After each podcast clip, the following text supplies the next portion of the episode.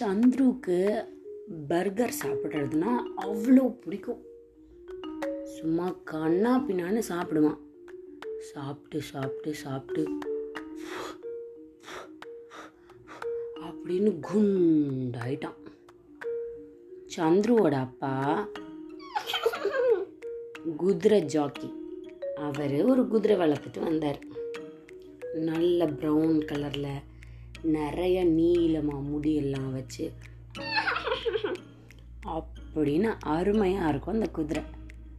சந்துருவோட முக்காவாசி நேரம் விளையாடும். ஆனால் நம்ம சந்துருக்கு தான் அவனும் பர்கர் சாப்பிட்றதுக்கும் அம்மா அவ்வா நடக்க முடியல அப்படின்னு உருண்டு உருண்டு போகிறதுக்கும் சரியாக இருந்தது அவங்க அப்பா அவனை பல தடவை கூப்பிட்டு டேய் நல்ல பொருளை சாப்பிட்றா. இப்படி இந்த பர்கரே சாப்பிடாதடா. நட்ஸு தேன் பால் அது மாதிரியெல்லாம் சாப்பிடுன்னு நிறையா தடவை சொன்னார். ஆனால் அவன் கேட்கவே இல்லை. ஒரு தடவை அவங்க குதிரை கட்டியிருந்ததை விட்டு தட மாதிரி வேறு இடத்துக்கு ஓடி போயிடுச்சு. அவங்க அப்பா வேற வீட்டில் இல்லை. இப்போது குதிரையை ரிட்டர்ன் கூட்டிகிட்டு வந்து கட்ட வேண்டியது சந்துருவோட பொறுப்பு.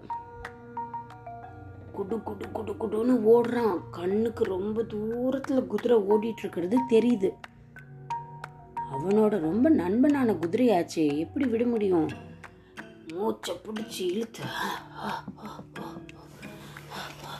அப்படின்னு ஓடி ஒரு வழியா குதிரையை பிடிச்சிட்டான். அதுக்கப்புறம் அவனால் ஒரு அடி கூட எடுத்து வைக்க முடியல. குதிரையோட கயிறை பிடிச்சிட்டு அங்கே இருந்த புல் தரையில் அப்படியே ரெண்டு பேரும் படுத்துட்டாங்க.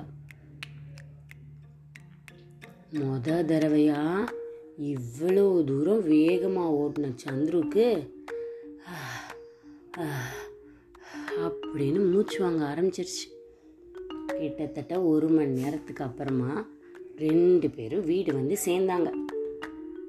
அன்னைக்கு யதார்த்தமாக ஓட ஆரம்பித்த சந்துரு அதுக்கப்புறம் தினம் குதிரையோட ஓட ஆரம்பிச்சு நல்லா ஒல்லி ஆயிட்டான். அதுக்கப்புறம் இருந்து சீச்சி இந்த பர்கர் எனக்கு பிடிக்கவே இல்லை அப்படின்னு சொல்கிற அளவுக்கு நல்ல பொருளெல்லாம் சாப்பிட ஆரம்பிச்சிட்டான்.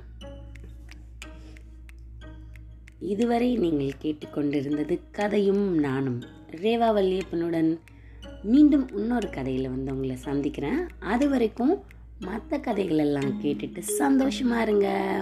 பாய் பாய்.